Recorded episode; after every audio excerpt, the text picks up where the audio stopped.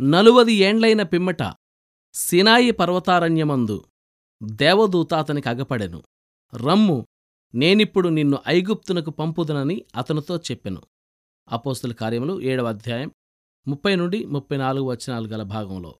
ఒక్కోసారి దేవుడు మనల్ని కొంతకాలం పాటు మన పనిలో నుండి ప్రక్కకి తప్పించి ఊరకుండి తిరిగి సేవ చేయడం కోసం కొన్ని విషయాలు నేర్చుకోమని ఆదేశిస్తాడు. ఇలా ఎదురుచూస్తున్న కాలం అంతా వ్యర్థమైందని అనుకోవడానికి వీల్లేదు.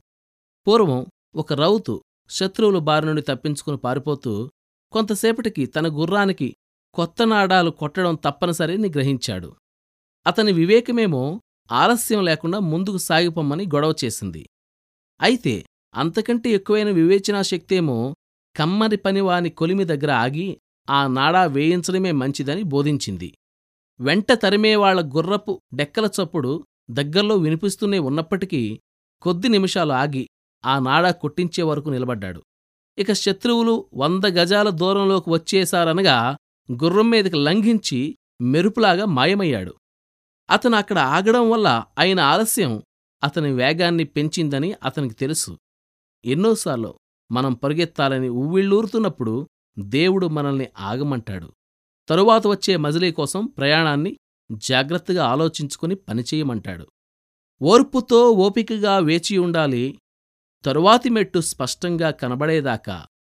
హృదయపు చెవులకు దేవుని మాటలు ఆహ్వానిస్తూ సాగిపొమ్మంటూ వినబడేదాకా. ఆశతో నిరీక్షణతో వేచియుండాలి ఆశ అడుగంటనీయక దేవుడే నీకు మార్గదర్శి కనుదృష్టి ఆయన నుండి తొలగిపోనీయక. దొరికేదానికోసం వేచియుండాలి దొరికేది ఒకవేళ ఈరోజేనేమో భవిష్యద్వారం దేవుడు తెరిచే క్షణం. ఇంకెంతో ఆలస్యం లేదేమో. వేచియుండాలి ఇంకా వేచియుండాలి చాలాసేపు కనిపెట్టాము.